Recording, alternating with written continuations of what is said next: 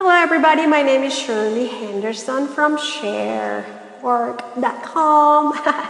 and today's episode is brought to you by 99chart.com. And today's episode is titled Share on a Decentralized versus a Distributed Network by Shirley Henderson, featuring Vitalik Buterin.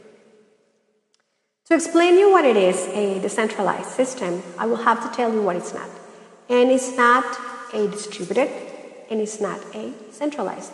Why? Because a distributed means not all the processing of the transaction is done in the same place as it happens on a decentralized, uh, but in many more places uh, from the distributed. Whereas a decentralized means that not one single entity has control over all the processing. Eh, a decentralized system is resistant to attacks because they are not centralized or distributed, where an attacker can destroy or manipulate because they have a sensitive central point. For the fact that a decentralized system exists on the blockchain by design is where no one controls it.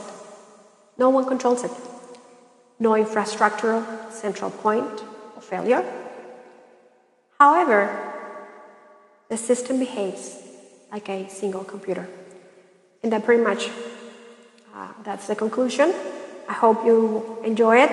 And I appreciate uh, if you go to my blog, sharework.com, and read the article and subscribe to my newsletter and I really appreciate it. And this information I got it from Vitalik Buterin article, The Meaning of Decentralization, which I appreciate so much.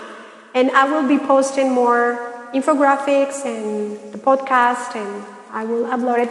Thank you so much for all your support.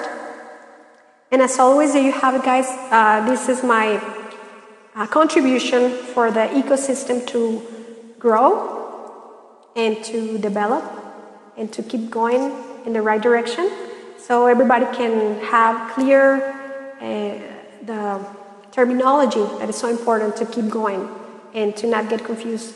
It's so important to, to research, to investigate. So thank you for doing this research and this investigation together with me. I love you guys, and my name is Shirley Henderson, and I am on the side of humankind. See you guys back.